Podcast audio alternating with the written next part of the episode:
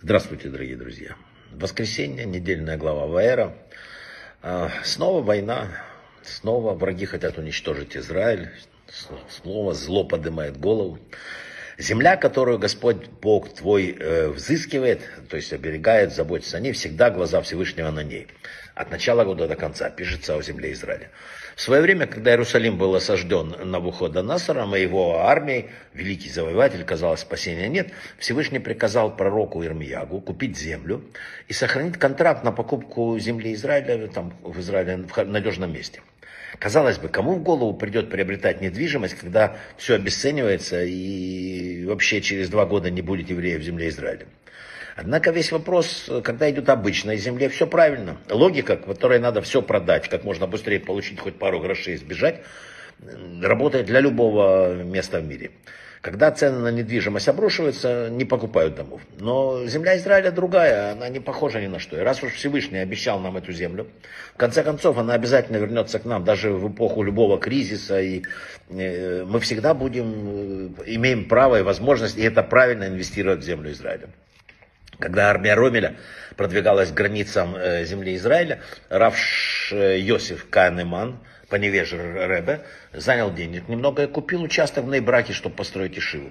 Люди думали, что он утратил рассудок, потому что какой смысл приобретать землю, когда нацисты стоят под дверями и казалось, что уничтожат всех. Но Раф сказал, что не каждое пророчество было включено в тонах.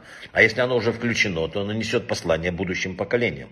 И когда Всевышний приказал пророку Ирмияу купить землю в тяжелейших обстоятельствах, это значит правило для нас – есть, все, все будет хорошо, если будет хорошо у нас, если мы сами будем хорошо. Сегодня есть э, много надежды, не только есть Бог, есть праведники народов. Есть у нас праведники в земле Израиля, сказали мудрецы Талмуда. Если кто-то считает, какая мне польза от чужой праведности, мне не холодно, не жарко, да, то такой человек отвергает Тору. Почему? Потому что мне написано рассказ о доме. Иногда в заслугу э, праведник, который, казалось бы, учится для себя, спасается целое поколение. Представим себе, что случилось, если в доме нашлось 10 праведников край не был бы разрушен, земля не покрылась бы там асфальтом, море не заполнилось мертвое солеными берегами. Казалось бы, кстати, злодеи даже не почувствовали, что их жизнь висела на, на волоске. Но спасены они благодаря горстке праведников. Тора открывает нам реальность этого мира. Вот э, так устроен этот мир. И есть вечные истины. Одна из них такая, что если 10 праведников есть э, в городе, э, все то же самое. Кто видел фильм «Покаяние», когда грузинка старая говорит, эта дорога ведет к храму, а в конце э, фильма говорит, но если дорога не ведет в храму, а зачем нужна эта дорога? Вот куда ведет путь, по которому каждый из нас идет? Вот сейчас остановись и посмотри, куда ты идешь? Что? Это вопрос мы должны задать себе, размышляя о том, куда шел Авраам. Обратите внимание, заключительный этап жертвоприношения Ицхака выглядел как? И взял Авраам барана, принес в жертву вместо сына. И потом ангел пришел, сказал, что благословлю тебя и так далее. Э, и будет всесильный с тобой во всем, что ты сделаешь. Поэтому что будет, когда задают вопрос э, и печальным вздохом, что будет с евреями, окруженными сотнями миллионов ненавидящих их арабов? Что будет с маленькой страной, на которую нацелены сотни ракет? Что будет в результате вражды-то там? И что будет в нравственном плане, когда из-за смешанных браков 70% э, теряется страны? И, и что будет, если... Потому что миллионы еврейских детей даже в земле Израиля не умеют читать Шма Израиля, не, не знают, что такое 10 заповедей. Что будет в финансовом плане? Что будет... Каждый думает, у меня тут семья, работа, деньги и так далее. Не видно в конце туннеля света. Но утешение в нашей недельной главе. Нет отчаяния, нет отчаяния. Поднимите голову и не теряйте надежду. Ведь еврейский народ родился после того, как всякая надежда пропала.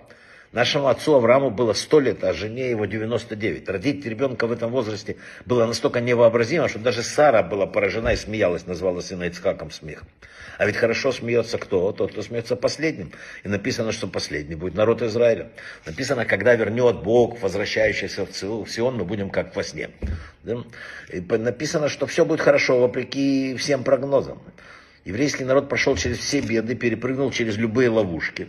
И несмотря на то, что, безусловно, он перепрыгнет, и вот это последнее препятствие, оставшееся перед вечным избавлением, Мы все знаем, что в один миг все меняется к лучшему. Для этого не обязательно даже произойти должно чудо. Не надо менять законы природы. Нужен свет с неба. Мы должны снискать благоволение в глазах Творца, и Он в секунду поменяет все к добру. Все, в секунду. Молитва, благотворительность, хорошие дела. Они отменяют, написано, жестокий приговор. Тогда чем мы ждем? Сядь и подумай, что ты можешь сделать для того, чтобы все это отменить. И обязательно все будет хорошо. Потому что мы победим. Брахава от слаха.